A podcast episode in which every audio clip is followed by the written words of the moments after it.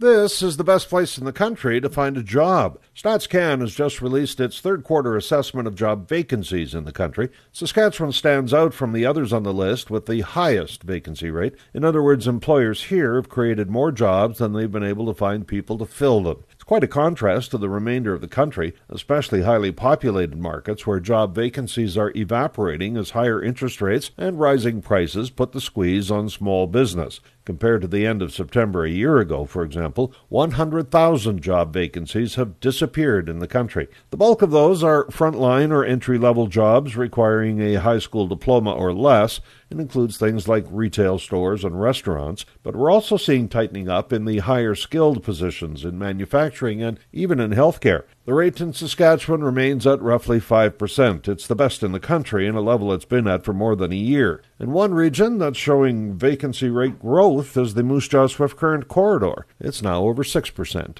I'm Paul Martin.